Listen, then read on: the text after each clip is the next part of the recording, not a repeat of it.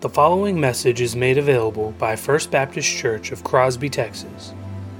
For more information or to help support our ministries, please visit us online at fbccrosby.org. Let's have one more brief word of prayer, asking God's help.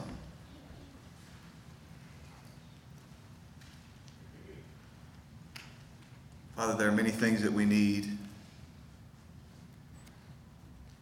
and all of them can only be found in you.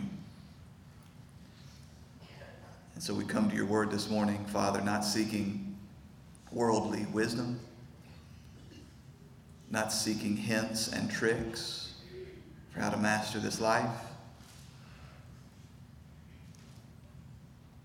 Father, not just seeking provision for today or the days that lie ahead. Father, we come to this word this morning seeking you.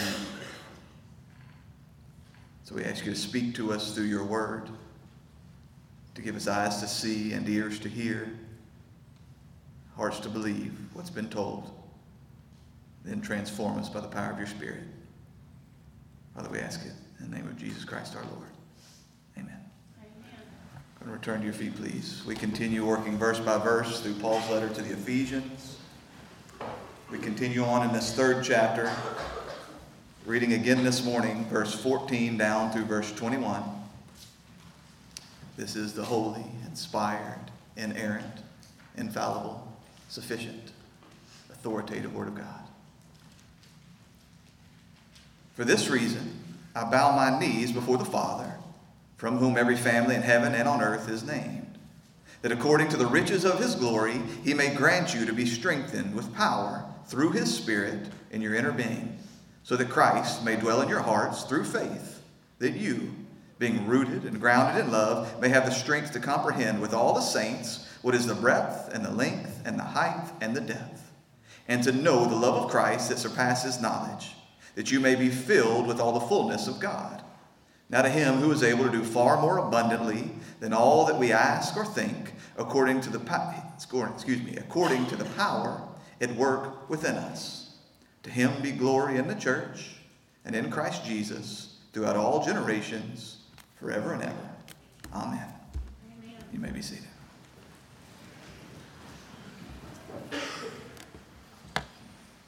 So you will very likely recall that we have just concluded a very lengthy digression from the Apostle Paul, and he has returned now to his prayer for the saints in Ephesus. And as you see here, he begins with that short phrase, for this reason. And as we talked last week, Paul's making clear that he has an aim, he has a goal, he has a purpose, he has a hope for his prayers. Paul isn't just saying his prayers here, as so many do. He isn't just reciting some words. So many men, they come running thoughtlessly into the presence of God with no idea why am I even here? What am I even hoping that God will do in my life? But Paul knew exactly what he wanted. Every time Paul came before God in prayer, he had a purpose in mind. He had a for this reason on his heart. Now you remember that this is not the first great prayer that the apostle has offered here in this letter. Back in the first chapter, verses 15 to 23, we saw him praying there. And what was the, what was the main emphasis? What was the for this reason of that first prayer? It was primarily that the eyes of their heart would be enlightened, that they would know the things that are true of them in Christ, that they would have an awareness of everything that God had done on their behalf as they considered God the Father, God the Son, God the Holy Spirit, all fully engaged in the redemption of their people.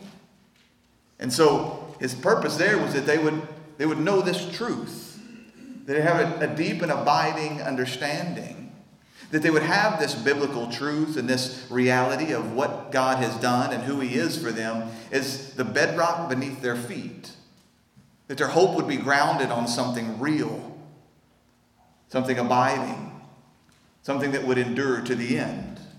So here in chapter 3, the for this reason is a bit different. He's praying here in this prayer that God would come and help these folks to experience that which is real. That he would come near to them, that they would be strengthened. That he would be so near to them that it would be said that they are filled with all the fullness of God, that they would know the love of God, that they would know the power of God, that they would know an inner strengthening by the presence of God. Again, I say that they may experience as real all that is true of them in Christ Jesus. So, where we might say that in that first prayer he prayed that the eyes of their heart may be enlightened, he's praying now that that very same heart may be filled with Christ. Now, I think we do well to remember that those two things are in no way at odds. They're in no way mutually exclusive. As a matter of fact, you folks know that the path to the heart always comes through the head. God reveals truths to his people. We, we should be an intellectually curious kind of people. Thankful that a man like Paul has been used of God to sweep us up into heavenly places to pull back the veil and reveal to us things that were true before the foundation of the world, long before we showed up on the scene. So he's praying that that which has taken root in our head would take root in our heart, not just a knowledge, but an experience, an experience of power. In short, what we see here is this is, as I told you last week, a transition of sorts. We're moving from these indicative statements, these things that are true, to the imperatives. He's fixing to start talking to us about the way in which we're meant to live this life in the power of Christ. When we come to the beginning of this next section, chapter 4, verse 1, he says, I therefore, a prisoner of the Lord. He's still talking about his imprisonment. But he says, I therefore, a prisoner of the Lord, urge you to walk in a manner worthy of the calling to which you have been called. You remember back in chapter 1, he says that we have been chosen in Christ before the foundation of the world. For what end? that we would be holy and blameless before Him in love.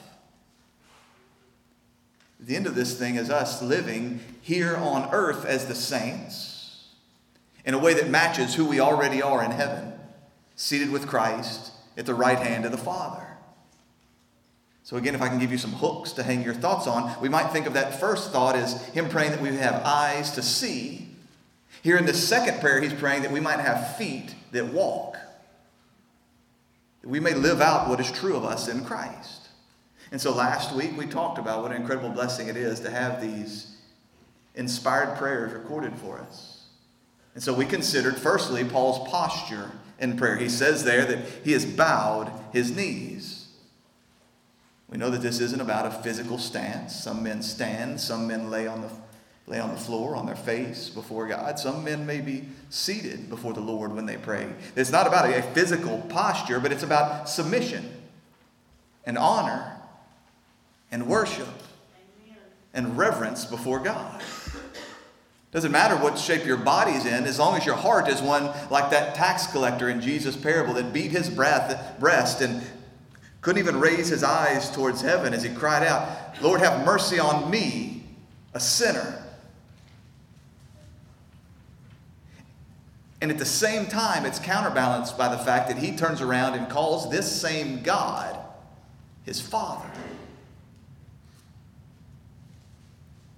I told you last week that part of the reason so many men don't come to God in prayer is because they can't bear the thought of the full weight of His glory coming down upon them. They're terrified of what this holy, holy, holy God might burn away with his refining fire. Maybe something that they've grown quite fond of. Many men come rushing into the presence of God thoughtlessly, carelessly, having no concept of his holiness. The, the flippant nature by which so many men step into worship, it, it betrays a heart that knows nothing of the holiness of God nothing of the wretchedness of sin, nothing of strange fire for which God will consume sinners. So he counterbalances this. For those of us who feel the weight of this holy, holy, holy God, he counterbalances it by reminding us this same holy God is our Father. For this reason, I bow my knees before the Father. This is where the boldness and confident access that we just concluded with in verse, excuse me, earlier in chapter 3, that's where this comes in. That he's our father. Not by nature, but by adoption. As we are in Christ Jesus, cleansed, clothed in his righteousness. So that the Father could look at us, Christ Jesus saying, I'm not ashamed to call you my brothers. And so that the Father can look at us as beloved sons. He can welcome us warmly. He can welcome us and delight in doing us good. He is our God and our Father. And you realize that this reverence and this intimacy, they're in no way at odds.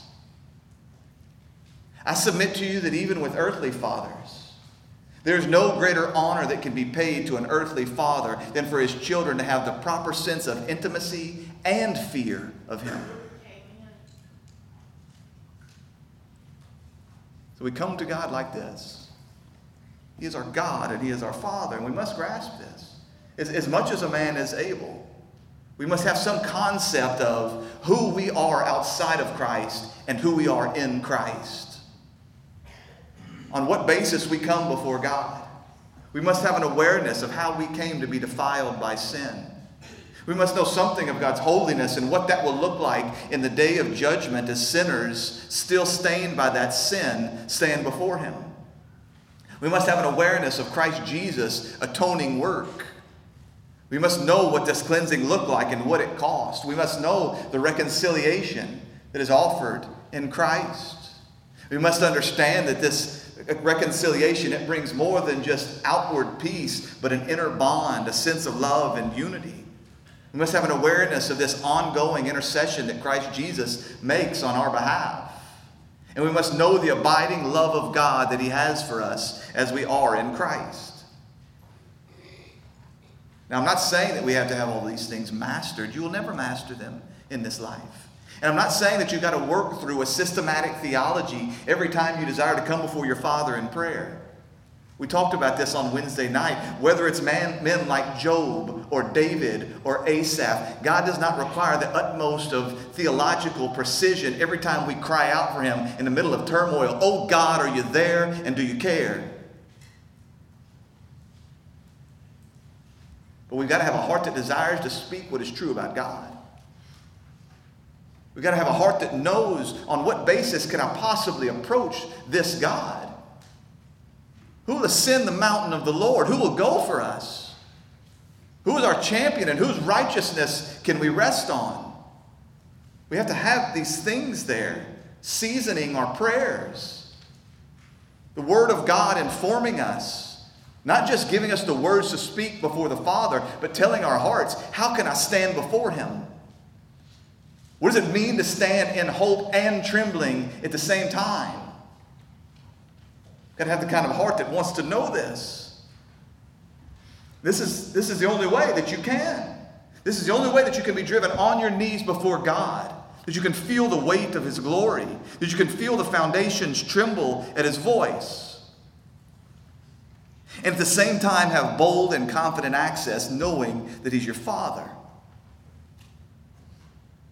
It's the only way you can ask for the right things. It's the only way you can ever pray in accordance with His will. It's the only way you can ever have any assurance that He's going to hear you when you cry.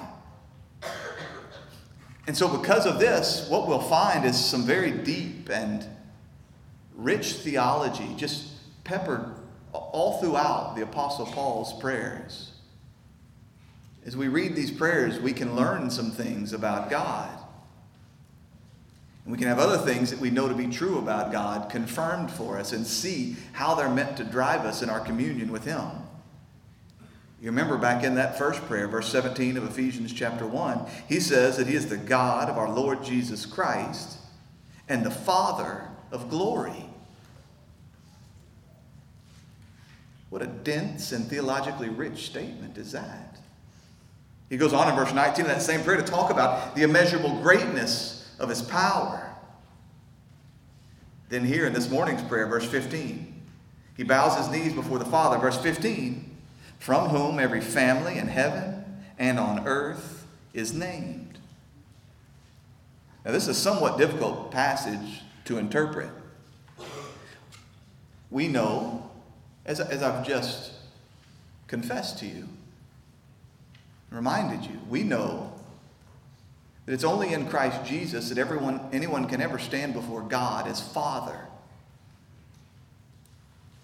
As I sought to show you Wednesday night from Scripture, running all throughout the Bible is this reminder there's only two families in this world there's the family of God, and there's the family of the evil one. And you remember how Jesus spoke to the Jewish leaders that were surrounding him there in John chapter 8 as he says that if God were your father, you would love me. The heart that has God as his father is a heart that receives Christ as his son. It's only as we are in Christ Jesus that we can come to the Father as Father. He went on to say that you are of your father. Who's their father? You're of your father, the devil. We talked Wednesday night about how, how much in this world, even the Christian heart, we, we hate to see things so black and white. We like to believe that there's some neutral people out there. But Scripture makes clear you're either a son of the devil or you're a son of God. And so, because of that, because of this awareness that only the Christian, only the saint can call God his Father, because of this, those of you that read maybe from the King James translation, you'll find verse 15 reads like this that he's praying, he's bowing his knee before the Father of our Lord Jesus Christ, of whom the whole family, whole family, of whom the whole family in heaven and earth is named. They've translated it whole family rather than every family. Now, grammatically, it can work either way. And, and so, if this is the case, if he's talking about the whole family in heaven and in earth, then surely he's talking about all those Christians, all those saints, all those who have been brought to faith, who are still alive, both Jew and Gentile. And he's also talking about those elect among the angels, those holy angels that can rightly call God their Father. Then he's also talking about all those saints who have gone on before us.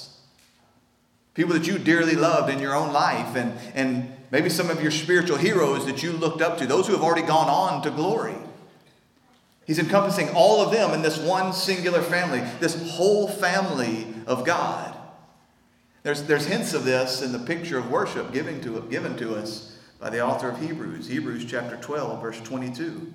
He says, You have come to Mount Zion and to the city of the living God, the heavenly Jerusalem and to innumerable angels in festal gathering, and to the assembly of the firstborn who are enrolled in heaven, and to God, the judge of all, and to the spirits of the righteous made perfect. This is what Paul means here, talking of the whole family of God in heaven and on earth. And he's got yet again a cosmic view a universal view, a view that goes long beyond our own timeline, the 60, 70, 80, 100 years that we have on this earth. He's going back to eternity past and forward into eternity future, and as high as heaven and as low as the grave. And he's taking all of those who have been called to faith in Christ Jesus and those holy angels that serve him and worship him and honor him and adore him and look over the parapets of heaven watching his wonderful wisdom as he compiles this church even now. He's saying that whole family of God. The father of that family before whom I pray. And certainly that seems to match the emphasis of chapter 2. Remember, he talked in did I just say Genesis? Say Ephesians? Doesn't matter. I'm just worried that my brain stopped. Ephesians chapter 2. Ephesians chapter 2, verse 19, he talks about us as members of the household of God. There's a, there's a singular household, a singular family a singular building, a singular temple that God is building in which he will dwell. And so, if this is the case, then what Paul has in mind here is God as merciful Redeemer and Savior. He's talking about the whole family of God. But if the ESV translators have it right, if what he's talking about here is not the whole family, but every family in heaven and on earth, then we've got to deal with, but not everyone can call God their father. So, in what way can we say every family in heaven and on earth has been named from God the Father? Well, there's a couple of hints here why that might work. One of them is there's a bit of a play on words that's lost in the English, but you find it in the Greek.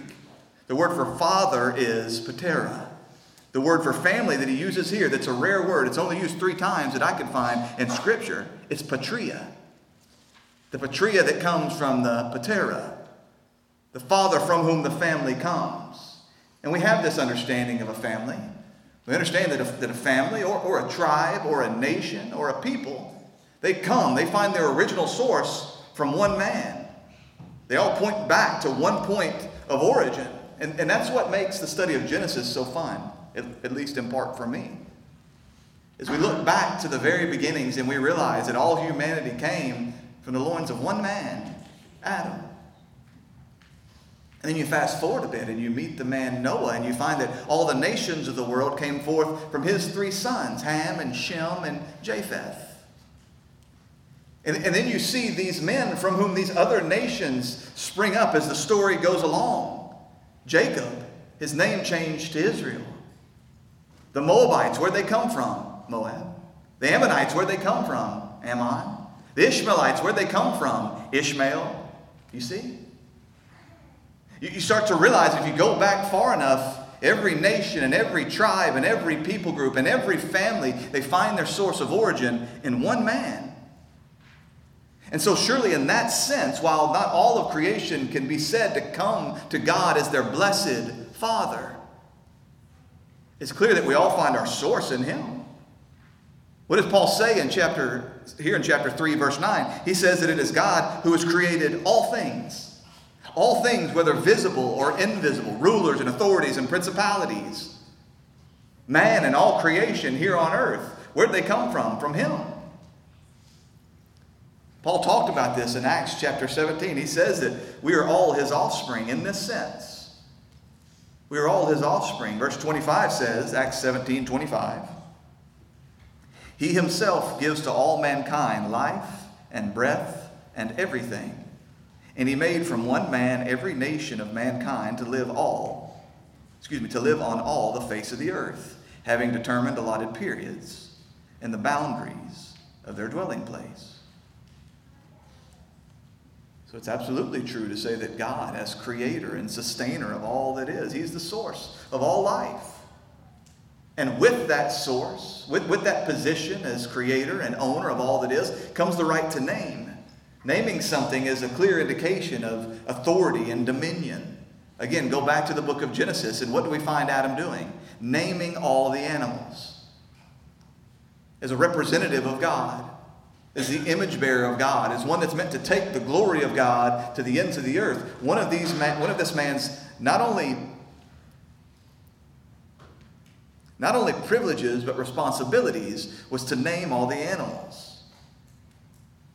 We see this from Psalm 147, verse 4. We see God naming all that is, including the stars of heaven. It says that He determines the number of the stars and He gives to all of them their names. Why does He get to name them? You know, we find stars and, and, they, and they give them names. They already had names. They received a name from their father at the day of their birth. As he breathed them out, he called them each by name. He is the father of all. And so I think that that's probably the right interpretation. It's probably what Paul has in mind here. But if we, if we come to Scripture with inquisitive hearts, if we come to Scripture not just to, to read the prayer and hurry up and rush through it so we can get to something else, then we probably ought to ask, ought to ask the question what does this have to do with anything? Why, in the middle of this prayer, is the Apostle Paul drawing our eyes to the fact that God is the creator and sustainer and owner and namer of everything that is.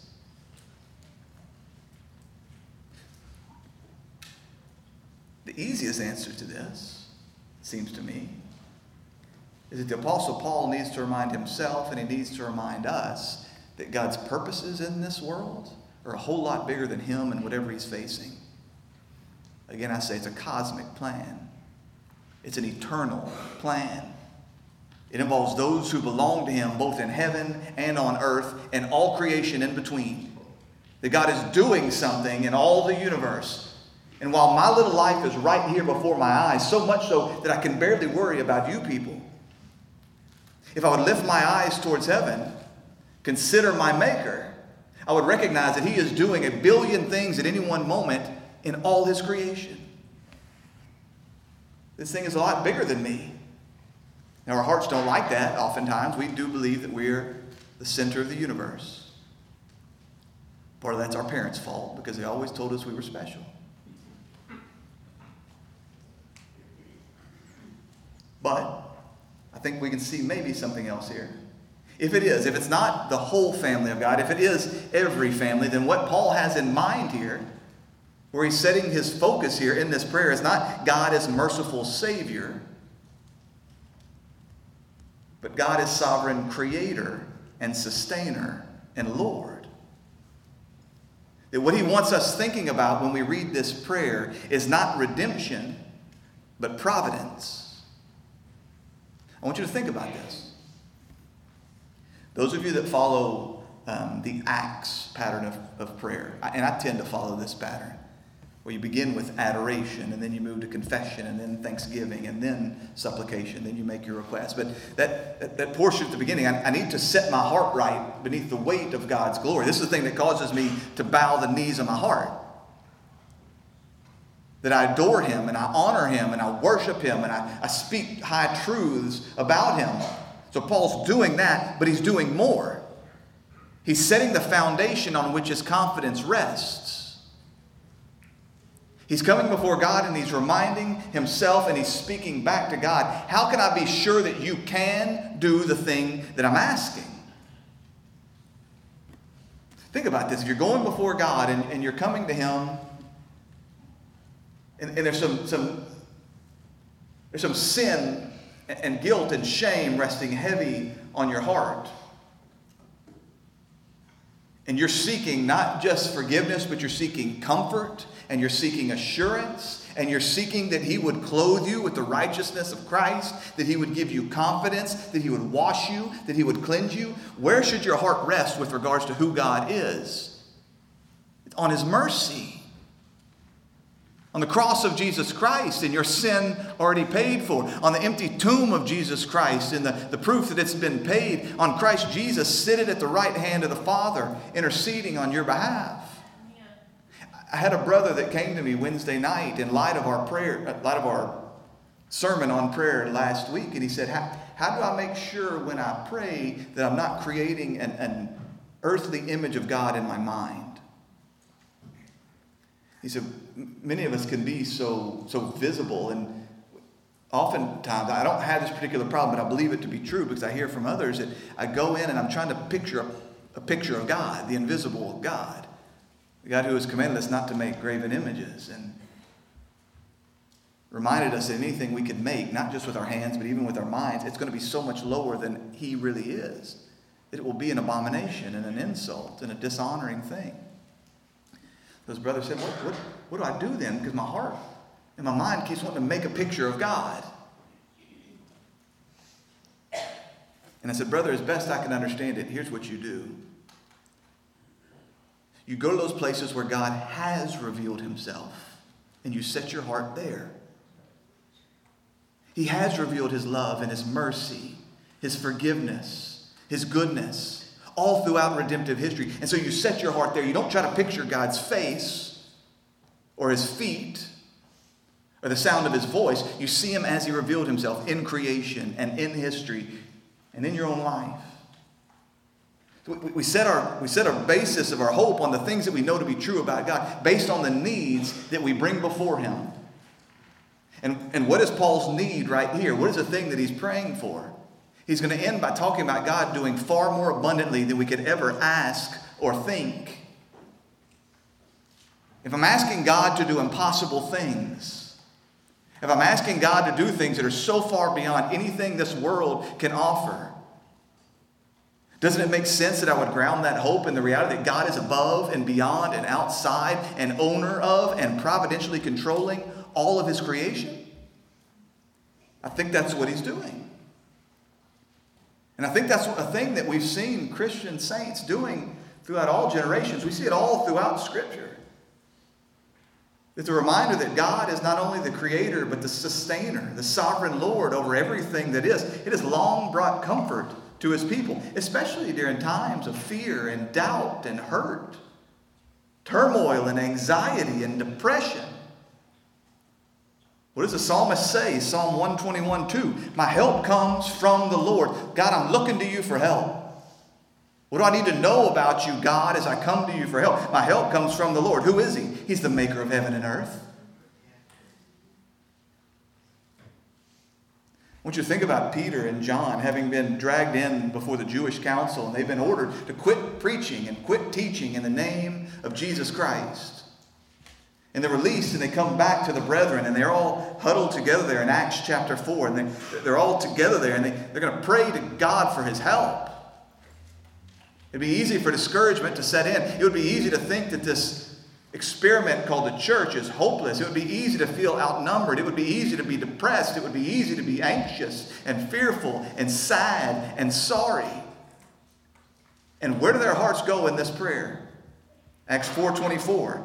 They lifted their voices together to God and said, "Sovereign Lord, who made the heaven and the earth and the sea and everything in them, They set their heart. They set their hopes. They grounded themselves in this truth about God God, you have made and you are sovereign over everything that is. They then recite some of Psalm, chapter, uh, Psalm 2, and then in verse 27, they go on.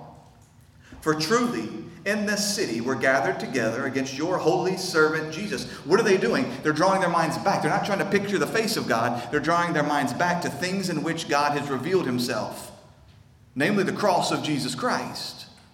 The ultimate display of God's glory, of, of his love and his justice. So they said, For truly in this city we're gathered together against your holy servant Jesus, whom you anointed, both Herod and Pontius Pilate along with the Gentiles and the people of Israel. The whole world is against us. But they were gathered together, verse 28, to do whatever your hand and your plan predestined to take place. That's where their comfort came from. Our enemies and the enemies of Christ Jesus even they are being used to work out your perfect plan. Your plan that you had before the foundation of the world as the creator and sustainer and sovereign Lord of all that is. Therefore, look upon their threats and grant your servants to continue to speak your words with all boldness. We have boldness because we trust in you as sovereign Lord. We have boldness because we know that you're the creator. We have boldness because we have seen this truth about you as you've revealed it, not just in your word, but in history.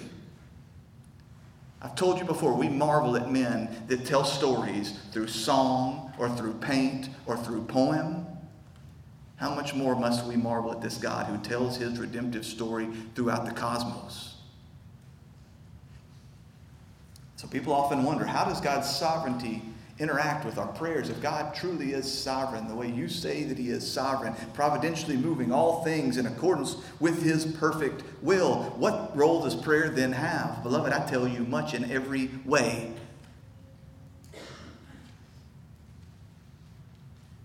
If God is not sovereign in the way that we see His sovereignty screaming to us off the pages of Scripture, then there are great limits to how He can and or will help us.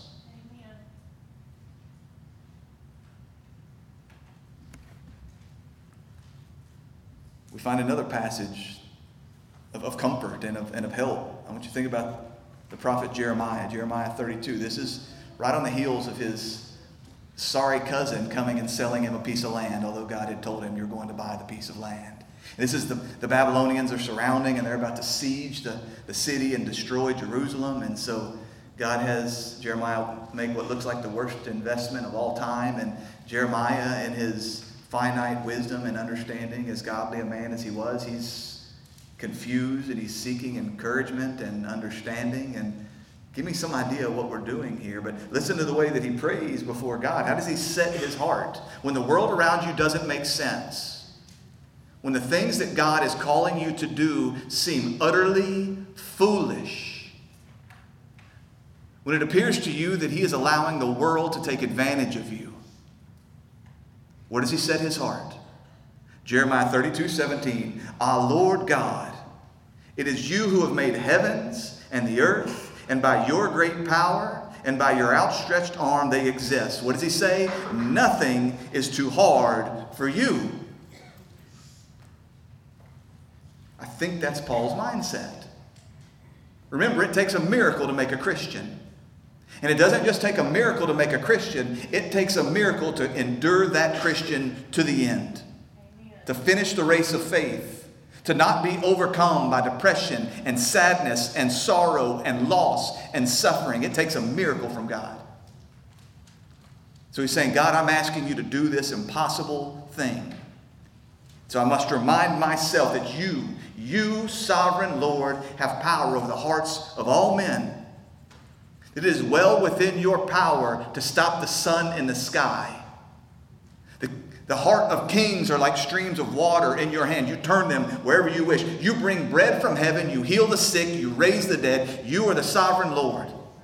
And so I'm not a fool to come before you and ask you to do this impossible thing. So he says, For this reason, I bow my knees before the Father, from whom every, he- every family in heaven and on earth is named that according to the riches of his glory. We've seen that word riches often here in Paul's letters to the Ephesians, haven't we? It's, it's, it's wealth, it's a superabundant wealth. What kind of things is God rich in? Well, all things. He's rich in silver and gold and all the cattle on a thousand hills, but that's not the kind of thing that Paul draws our attention to, is it? He's talked to us here, not just in Ephesians, but there's a number of times in the book of Romans as well. He talks about the riches of God's goodness, the riches of His grace, the riches of His love, the riches of His kindness. Now, again, God is rich in all things. Every good thing comes from Him, and He has given us many good gifts. We see Paul pointing our hearts there in Philippians 4, verse 19. He says, And my God will supply every need of yours according to his riches in glory in Christ Jesus. God does give his people that which they need, whether it is food or shelter or forgiveness or freedom from sin. But every single one of these things is only meant to drive us to him. What good is forgiveness? What good is adoption? What good is redemption? What good is cleansing? What good is me being made holy? What good is heaven? If it doesn't bring you to God. So ultimately, what is God rich in? God is rich in God.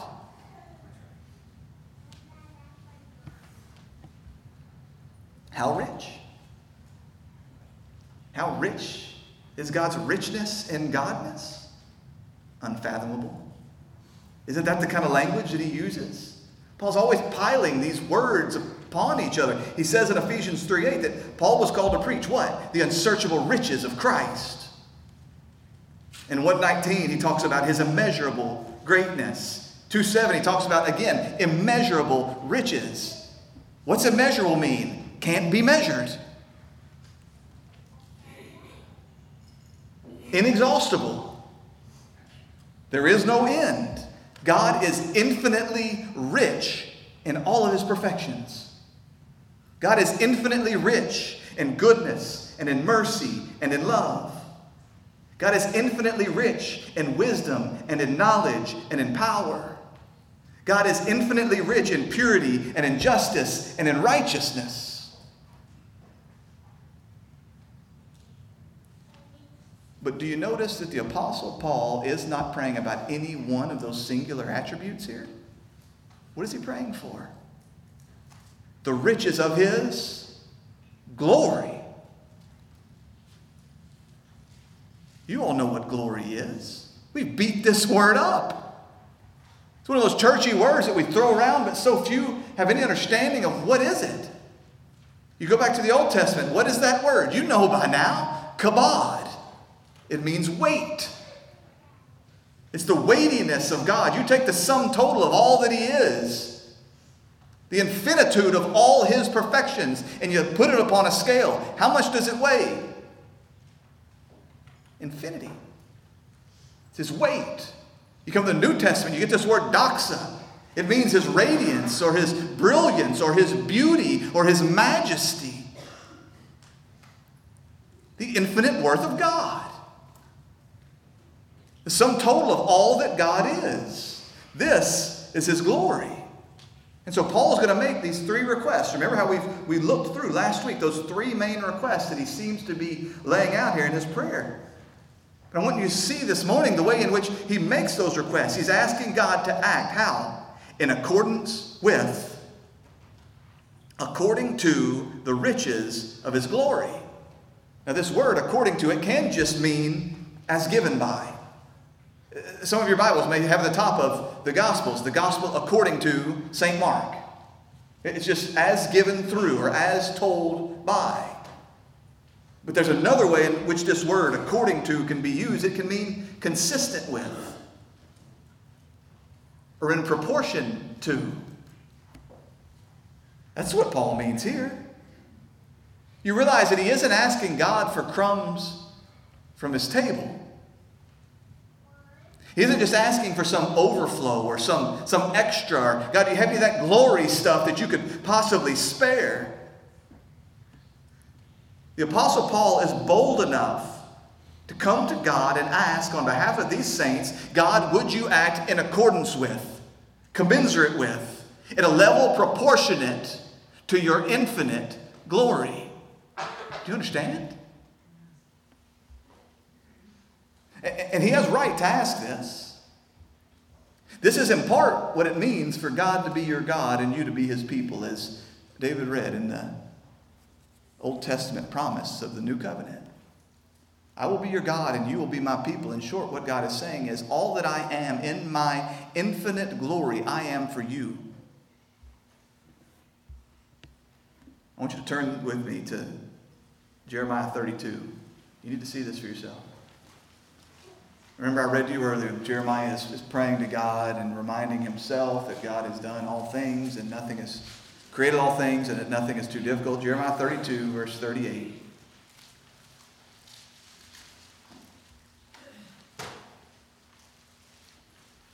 And this is the word of God. Speaking to a prophet standing in a city on the brink of destruction. And, and you need to hear me now. Please look up once you're done turning because I need to make sure you got I've got your attention here. These people brought this destruction upon themselves. Your sin does not thwart God's plan. Your sin does not overthrow his grace and his mercy and his goodness for his children. We have this tendency to believe that, yes, God can do all things that He is eternally and infinitely for me. As long as the troubles we face are out there somewhere. As long as it's sickness or persecution or coming from somebody else, some undeserved suffering. Surely God cares for me in this. Beloved, even in suffering that you have caused, even in destruction that your sin has wrought,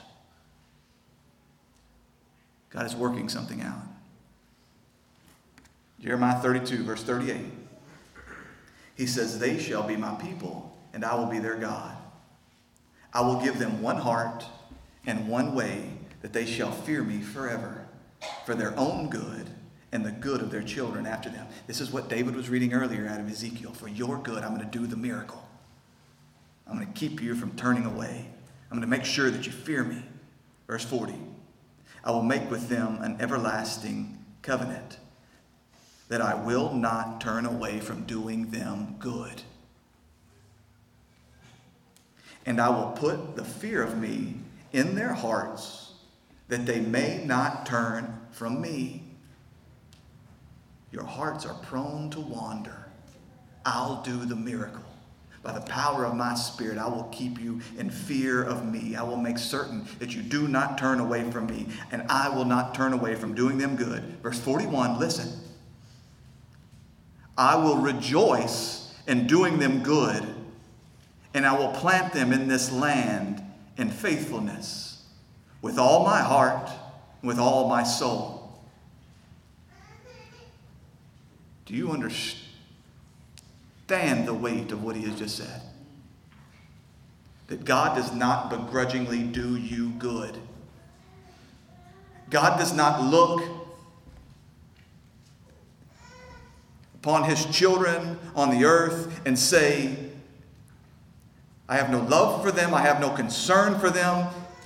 If I could, I would just turn my heart back and utterly destroy them, but I've committed and so I must do them good.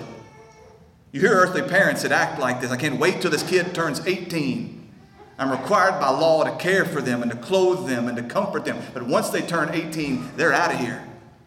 This is not the heart of your Father.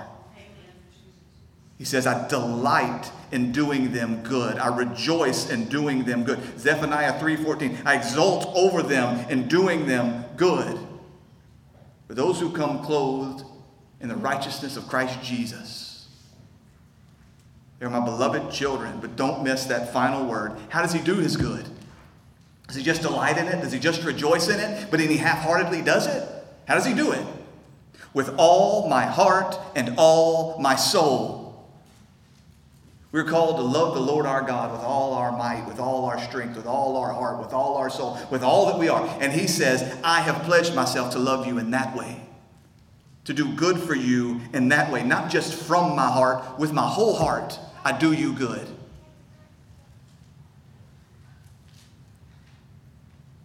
If you would just believe this, if you would just believe this to be true, How would it transform your prayer life? How would it transform the way that you pray for and encourage others? How would it transform the way that you walk through suffering and sorrow and sickness? Paul's just believing that promise. He believes that promise. And so, what's the upper limit for Paul's prayer? You remember um, Herod looks at the, uh, the little dancing girl Herodias' daughter. I don't remember. Are we told her name? I don't remember. Doesn't matter. Little, little dancing girl. What does he say to her? Ask anything you want. I'll give you up to half my kingdom.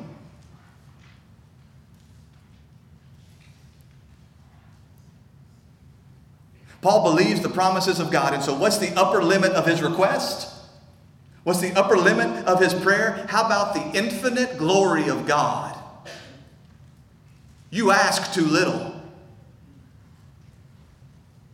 You settle for too little. Do you understand? He says, I will delight with the whole of my heart and the whole of my soul in doing you good. The infinitely glorious God has made this promise to you. According to the riches of your glory, Father, with all your heart and with all your soul, do not stop doing them good. I'm ashamed of my prayers. I have to repent of my very best prayers. Do you understand? For this reason, I bow my knees before the Father, from whom every family in heaven and earth is named, that according to the riches of his glory, he may grant you to be strengthened with power through his Spirit in your inner being, so that Christ may dwell in your hearts through faith. So here's the first of these three requests. Remember those that begin with the word that. That God may grant you to be strengthened with power through His Spirit in your inner being. He's asking to be strengthened with power. We've talked a lot about the power of God. Remember that first prayer, he was praying that we might know the immeasurable greatness of the power of the power of the power of God towards his children. Chapter 3, verse 7, he says that he has been made a minister according to God's grace by the working of his power. This is the power of God coming upon man. This isn't a man a power that's natural to man. This isn't a power that springs up within us. We're wholly dependent upon God at all times for this power. That's why he prays that God might grant you. It's not innate and natural to us. It's a thing we must look to God and ask for. And it remains his power at work within us, not our power, his power. So in verse 20, he talks about his power at work within us. So I want you to look here what Paul's asking for. He's not just satisfied in knowing that this infinitely powerful God is wholly for him. He's not satisfied in knowing that this infinitely powerful God is doing things on his behalf. He's asking for inner strengthening. Strengthen me by this power, strengthen them by this power. Don't just be that great, big, transcendent God. who can do all things, be the immanent, loving Father who by that power strengthens me.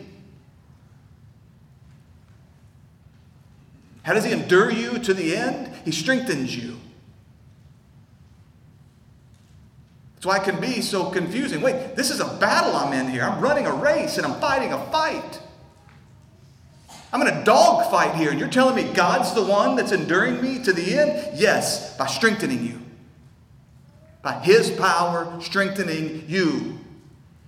That's what Paul's asking for here. Not outward physical strengthening.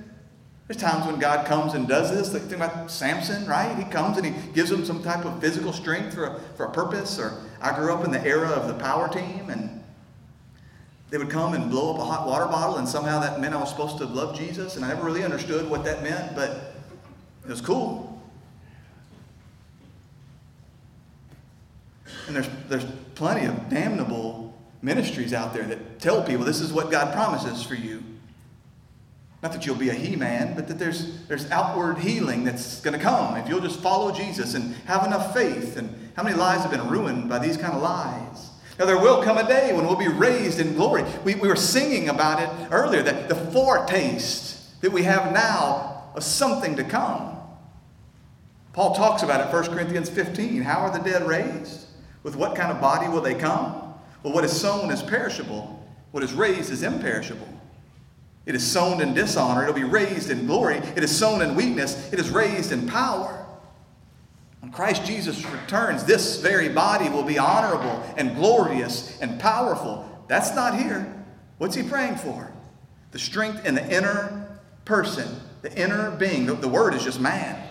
Strength in the inner man, that which is unseen and frankly not thought about by most of the world. The world is consumed with the outward, and I don't just mean here beauty and strength. I mean just the physical, tangible, tasteable, touchable, hearable, showable things. Never thinking about the inner man, the mind, the will, the emotions, the soul of man. But that's what he's asking for here. Next week, God willing, we'll come to verse 17. He's talking about Christ dwelling in our hearts, the core, the, the inner essence of who a man is. That's the strengthening that he wants. And you know this to be true just at an earthly level. The strength you need is tied to what you want to happen. Athletes train for a purpose. A marathon runner doesn't train the same way as a power lifter. You, you train with the end in sight. You desire strength for the end in sight. And so, what does Paul want for these people? He wants mental strength that they can keep focused on Christ. He wants them to have emotional strength that they're not going to be rocked by everything that happens in this life. He wants them to have strength of will that they will endure and that they will press on. That's what Paul prays for. And I, oh man, I hate that I'm so short on time. So I'm just now getting to the main point of it all.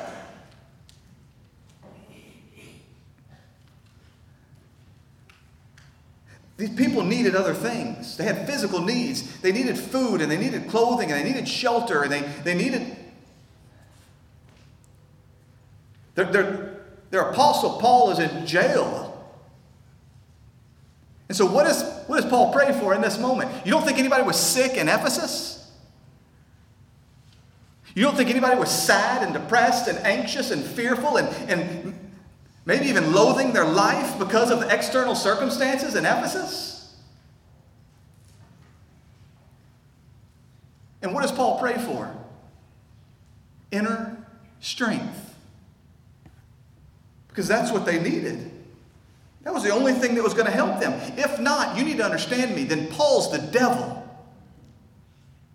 You have access to the infinite glory of the God of the universe. You have been set apart and commanded by God to pray for these saints. You know all the things that they're suffering for. You get an audience with God as your Father. And you pray for inner strength. Either that's the very thing that they need, or Paul's a devil. Beloved, we know the answer to this. can we memorize? We just need to memorize it because every week I it seems like I turn to 2 Corinthians 4. Is Miss Heidi in here? Does she have to go attend to the kiddos? What, what, are the, what are the little kids memorizing right now? What is it? Isaiah 53. The whole thing, right?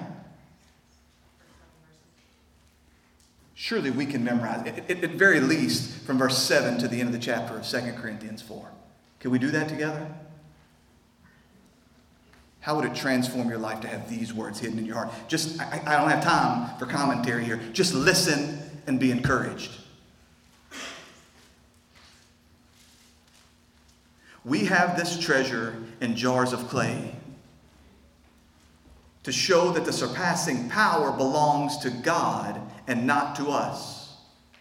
We are afflicted in every way, but not crushed, perplexed, but not driven to despair, persecuted, but not forsaken, struck down, but not destroyed, always carrying in the body the death of Jesus, so that the life of Jesus may also be manifest in our bodies.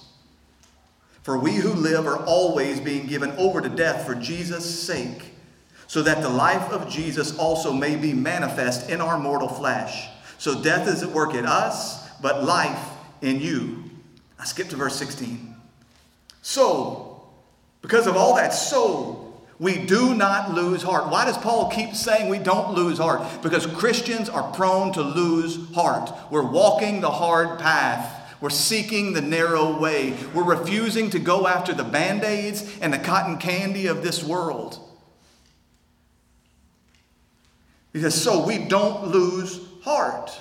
Though our outer self, our outer man, there's an inner man, there's an outer man. The outer man is wasting away. Do you feel it? Does your body groan, waiting redemption?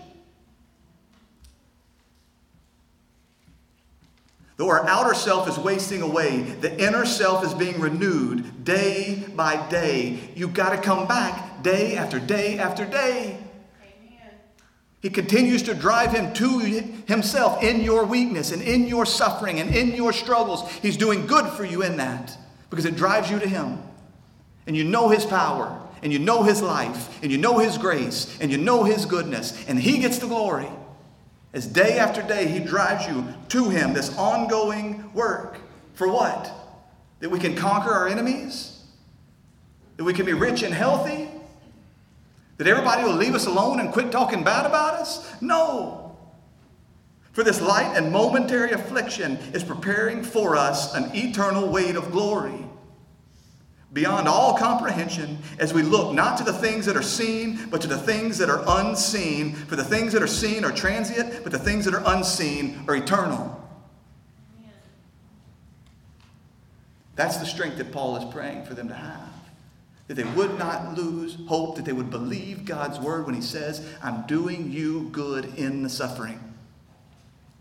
So press on. Press on. Father, we love you and we thank you.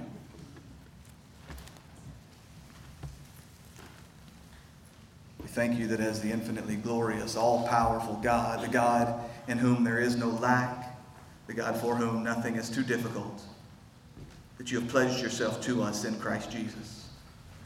So we ask you, Father, to come now by your Spirit and strengthen us in our inner man. Our outer man is wasting away, and someday it will die. So, Father, help us. Help us to carry on in faith and in hope and in endurance for the sake of glory. It's in Jesus' name we ask it.